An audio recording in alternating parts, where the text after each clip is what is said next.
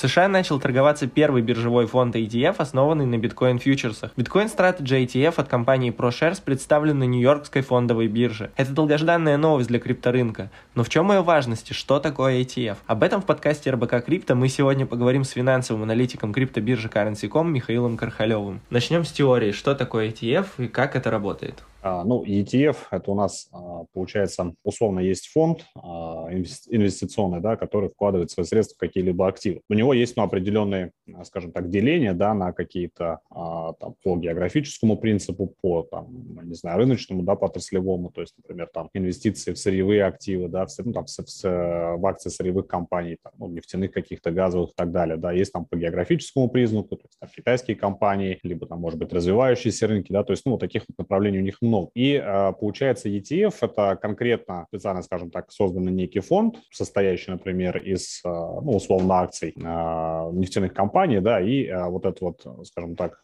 совокупная бумага да, этого фонда, то есть получается такая некая акция на этот фонд, она выставляется на торги и зависит ее стоимость от динамики рынка нефтяных компаний. То есть если нефтяные компании, скажем так, в совокупности растут, то ETF, получается, тоже растет. Вот. И выгодна она а, инвесторам тем, что вы как бы можете инвестировать э, в некий сектор, а, даже если он достаточно волатильный, ETF эту волатильность сглаживает. То есть здесь получается такой некий диверсифицированный портфель у фонда, а вы, получается, покупаете эту диверсифицированную акцию. Вот. И опять-таки там подобраны а, наиболее перспективные компании, по мнению фонда да, то есть какие-то перспективные активы. То есть э, фонды бывают разные, бывают там на зеленую энергетику, на IT-сектор США, допустим, условно там на Китай и так далее, и так далее. То есть их на самом деле очень много. Вот, и э, опять-таки этот, э, эта бумага на конкретную отрасль, она чаще всего стоит дешевле, чем набор акций в сумме, да, из которых этот фонд состоит. То есть, например, я не знаю, там акции Amazon, Apple, Google, да, то есть ну, технологический сектор,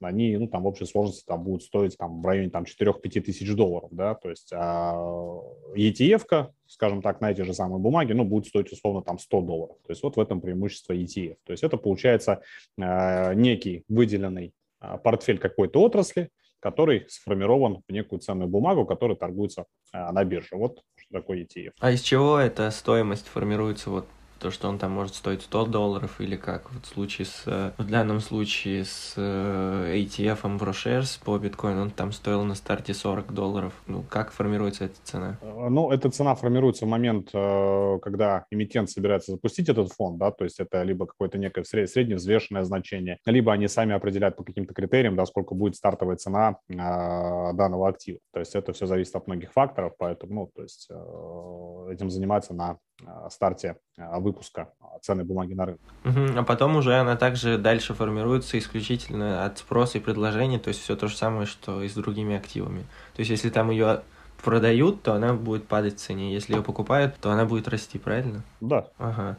Так, ну хорошо, если, если мы говорим о каких-то вот ETF, которые собирают в себя там разные компании секторов экономики, то это один разговор. Вот э, если у нас сейчас был запущен ETF, который основан на фьючерсах на биткоин, вот что это значит, как вот в данном случае, в конкретном случае это работает? Ну, на, насколько я понял, там а, сама ETF будет состоять не только из а, фьючерсных контрактов на Чикагской бирже, да, на биткоин, но еще из а, инструментов денежного рынка, да, то есть это какие-то, а, возможно, облигации, да, казначейские какие-то сделки и так далее. То есть это а, они будут, скажем так, а, формировать некую такую безрисковую часть Э, данного ETF и как-то э, сглаживать волатильность э, самого биткоина, самой стоимости. Вот. И большое отличие скажем так, ну, от скажем, каких-то других инструментов, в частности от самого биткоина, то, что эти фьючерсы, они а, не поставочные, да, то есть это расчетные фьючерсы по сути своей, и а, получается, что напрямую сам биткоин а, ProShares покупать не будет, да, то есть это очень важно, все а, его стоимость будет формироваться на а, основе цен а, открытия, закрытия торгов на Чикагской бирже. Прямых покупок, опять-таки, биткоина не будет, и, соответственно, влияние на стоимость э, биткоина, как это, ну, могу, многие предсказывали, что будет аналогичная ситуация, как в 2017 году, когда запускали фьючерсы на, Чикагской бирже, типа это может обвалить рынок. Вот, то есть, э, во-первых, сейчас ну, биткоин гораздо сильнее, чем в 2017 году, да, то есть участников больше, крупных участников гораздо больше, профессионалов больше, тех же самых институционалов больше, и, соответственно, как-то на него оказать какое-то давление будет ну, существенно сложнее, чем в 2017 году. Вот. И, опять-таки, вот эта вот ETF, она не дает возможности прямого доступа к биткоину. То есть это некий инструмент, скажем так, который в большей степени отражает просто динамику стоимости биткоина. То есть э, получается, что инвесторам ну, просто будет э, как бы выгодно брать этот инструмент как очередной рисковый актив и э, держать его в портфеле, как бы диверсифицировать свой портфель опять-таки, потому что бывает ну, очень часто такое, что динамика криптовалютного рынка и динамика фондового рынка, она расходится.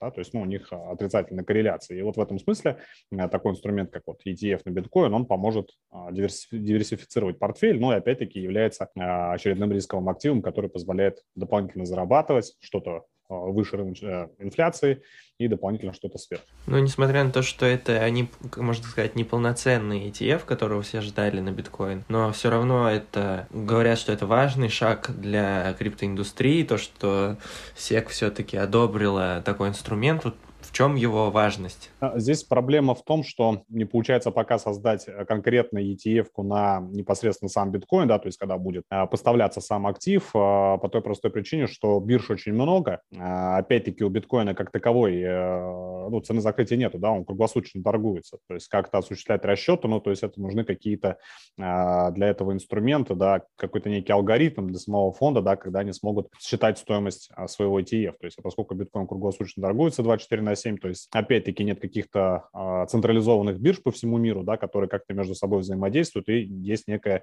между ними средняя цена биткоин. То есть бирж очень много, курсы везде разные, да, то есть э, где-то там с разницей в 100-200 долларов, то есть, ну, это очень а, сложно а, как-то делать, э, чтобы делать именно поставку биткоина по, данным, по данной ETF. То есть, ну, я думаю, что эти механизмы в будущем будут дорабатываться, возможно, будут использоваться какие-то регулируемые биржи американские, там Coinbase, может быть, там Kraken, да, еще какие-то биржи, да, тот же БАКТ, возможно, привлекут э, и так далее. То есть, ну, какой-то механизм, возможно, в будущем придумают. Вот. Но а пока, то есть, это ETF-ка, это, скажем так, первый маленький шажок навстречу вот как раз-таки развитию индустрии, да, то есть, чтобы дать возможность э, институционалам и э, людям, которые, ну, пока не особо хорошо разбираются в крипторынке, да, как-то вот уже получить доступ и возможность зарабатывать на динамике роста криптовалютного рынка, то есть с помощью этой ETF. Ну, то есть вполне вероятно, что раньше, позже, когда продумают какие-то механизмы, уже создадут какие-то ETF более более такие, скажем так, ну, широкий, разнообразный, да, где будет там и возможность поставочного биткоина, и эфириум, и других криптовалют. Но для этого нужен, нужно опять-таки регулирование нормальное, и нужно опять-таки создание каких-то неких а, механизмов, алгоритмов, которые позволят это сделать. То есть это пока такой пробный и первый шаг. Но шаг, а, безусловно, а, позитивный для рынка. Почему? Потому что а, у нас в первую очередь исключается вероятность э, вот этого давления на крипторынок, как это было в Китае э, в течение последних шести месяцев, да, начиная там с мая месяца. Ну, то есть в США такой э, ситуации не будет. Э, они будут помогать дальше развиваться рынку, да, как-то его поддерживать, но э, стараться регулировать. А для криптоиндустрии это очень даже хорошо. Почему? Потому что ну, вот как раз-таки крупные инвесторы и те, кто мало разбираются в крипторынке, да, они получат вот такие вот регулируемые и защищающие их инструменты, которые позволят инвестировать а, в крипторынок хоть ну, косвенно, но тем не менее, то есть получать какую-то с этого выгоду. Потому что многие хотят заработать на росте биткоина, но далеко не многие могут э, сообразить, понять и изучить, как на этот рынок зайти и, ну, и, соответственно, не попасться там на мошенников и так далее. То есть это э, хоть и первый небольшой, но все же такой достаточно грандиозный шаг для э, развития индустрии и принятия криптовалютного рынка в США. Сейчас, возможно, стоит ожидать дальнейшего одобрения от SEC подобных э, заявок на запуск ETF на фьючерсы, именно на биткоин, наверняка их подано очень много, и вот это только был первый случай. Либо же сейчас SEC какой-то возьмет, я не знаю, перерыв в этом плане. Ну, во-первых, этот, э, эта ETF была принята, наверное, по той простой причине, что а, она максимально прозрачная для а, комиссии по ценным бумагам, то есть, да, это фьючерсы на Чикагской бирже, то есть инструмент уже для них знакомый, и опять-таки это какие-то инструменты денежного рынка, да, то есть, ну, облигации и так далее. То есть это как-то, ну, вот все безопасно и э,